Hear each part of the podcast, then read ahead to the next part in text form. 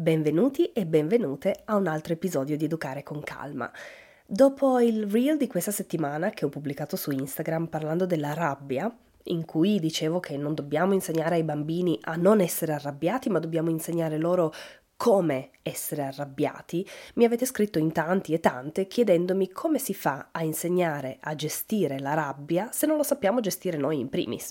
Domanda lecita, bellissima e che denota una cosa importantissima nella genitorialità, ovvero l'aver capito che per crescere i nostri figli e dare loro l'opportunità di diventare individui equilibrati, rispettosi, capaci di empatia, dobbiamo prima diventarlo noi, quegli individui. è per quello che dico spesso che dobbiamo crescere noi stessi prima dei nostri figli. La risposta a quella domanda sta in parte alla fine della caption del reel stesso in cui ho scritto, ma soprattutto bisogna fare il lavoro su noi stessi, perché se non sappiamo controllare noi la nostra rabbia, possiamo solo aspettarci che i bambini replicheranno il nostro modo di processarla. E purtroppo questa è la risposta, nel senso che io non posso dirti, insegnarti come controllare la tua rabbia, anzi non credo nemmeno che la rabbia si debba controllare. Ai miei figli insegno che non è sano, non è costruttivo reprimere emozioni e lo stesso vale per me.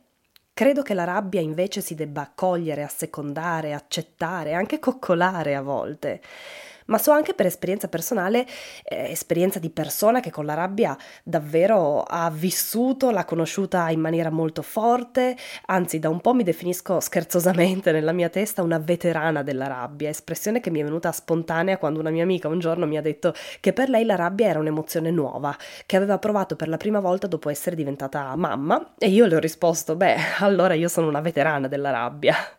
Ecco, quindi non so se tu sei una veterana o un veterano della rabbia o se invece per te la rabbia è un'emozione nuova come per la mia amica. Quello che so di per certo è che si può imparare a gestire la rabbia in maniera più sana e più costruttiva.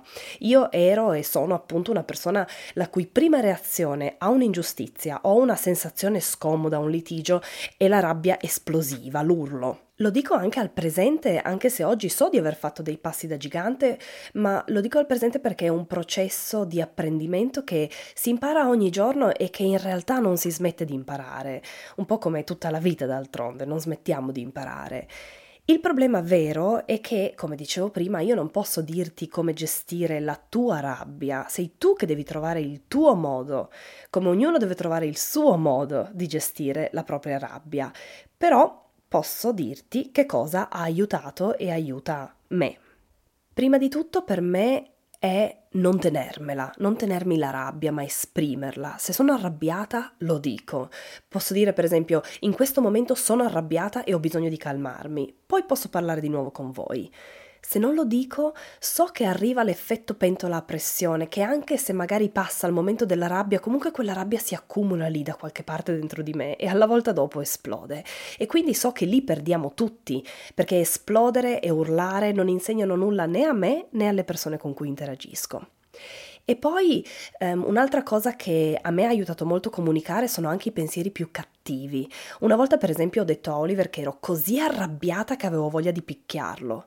E poi gli ho detto che non lo facevo perché ho imparato a scegliere le mie azioni, a scegliere la persona che sono. Invece, gli ho detto, vado a chiudermi in camera e gli ho chiesto di rispettare il mio tempo. E a questo si allaccia la pratica del mommy time. Il mommy time sono dei momenti per me, momenti in cui ho bisogno di stare da sola con me stessa e ovviamente bisogna praticare il mommy time nei momenti di calma, non quando siamo tutti arrabbiati ma quando siamo calmi, per poi poterli usare, saperli usare anche nei momenti in cui sorgono quei pensieri cattivi e in cui sale la rabbia. Del mommy time ho parlato sia sul mio blog che in, una, in un reel su Instagram, cercateli, basta eh, digitare sul mio blog mommy time e lo troverete. E um, un'altra cosa che mi ha aiutato tantissimo è visualizzare la rabbia. Um, nel mio, nella mia guida è il tuo coccodrillo, offro tantissime visualizzazioni della rabbia per i più piccoli, um, per capire la loro rabbia, ma in realtà servono tantissimo sia a visualizzare la loro rabbia sia a visualizzare la nostra rabbia.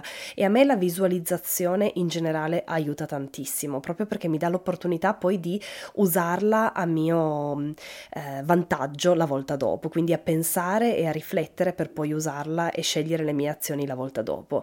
Um, ti invito anche ad ascoltare l'episodio del podcast numero 14 che si intitola proprio La rabbia, le urla dei genitori e una storia tibetana. E poi, per ultimo, eh, probabilmente semplicemente arrabbiarmi, perdonarmi e chiedere scusa, perché eh, quando esplodo, esplodo. So che non aiuta, so che in quel momento non sono la persona che so essere, ma non mi sento in colpa, non mi sento più in colpa. Mi accolgo, mi perdono, perché qualsiasi altra reazione o azione è poco costruttiva e poi chiedo scusa e chiedo solo scusa, senza aggiungere il ma. E sulle ragioni per cui evitare scusa ma eh, ho parlato anche in un altro episodio del podcast. E poi ovviamente voi mi chiedete, ma come hai imparato tutto questo?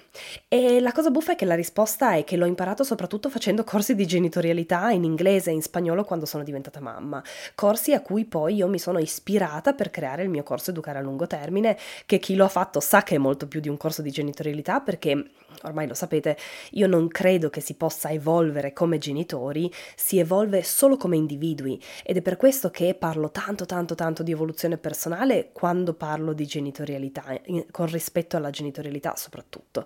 E mh, mm, perché l'ho imparato in quei corsi? Um, non perché lo dicessero direttamente, come lo dico io nel mio corso, ma perché quei corsi mi hanno aperto la mente a un tipo di educazione diversa da quella che io avevo ricevuto e per questo mi hanno fatta riflettere su quello che era mancato a me in primis come bambina e mh, mm, da allora ho iniziato ad analizzarmi da adulta per capire quali parti di me non mi appartenevano, ma che continuavo a nutrire perché quello era il modello dell'educazione che avevo ricevuto, perché pensavo di essere così e basta, che non è vero, non siamo così e basta, siamo individui con un grande potenziale e una infinita possibilità di evoluzione e cambiamento.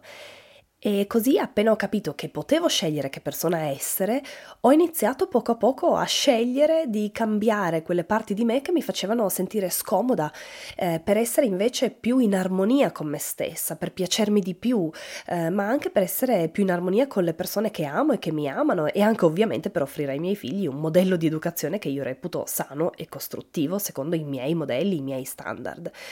E tutto questo ovviamente un passo alla volta, a volte in avanti, spesso indietro, perché come dico sempre l'evoluzione è fatta di progressi e regressi, però comunque piano piano, anche quando andiamo indietro, poi è ovvio che andremo avanti e quando andiamo avanti abbiamo imparato davvero una grande parte di noi e ce la portiamo appresso e poi si rinizia con un'altra piccola parte di noi, eccetera, eccetera. Questa è l'evoluzione per me, è un continuo avanti e indietro.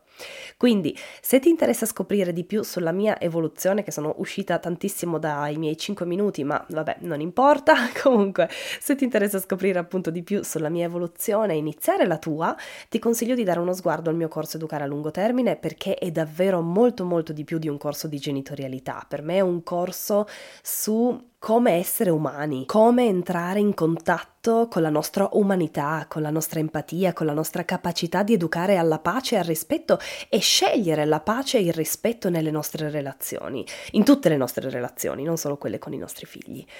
E con questo ti saluto e ti do appuntamento al prossimo venerdì con un altro episodio di Educare con calma. Ovviamente nel frattempo mi trovi anche su Instagram eh, come la tela di Carlotta blog e a casa mia sul mio blog e sito latela.com. Buona serata, buona giornata o buonanotte a seconda di dove sei nel mondo. Ciao ciao!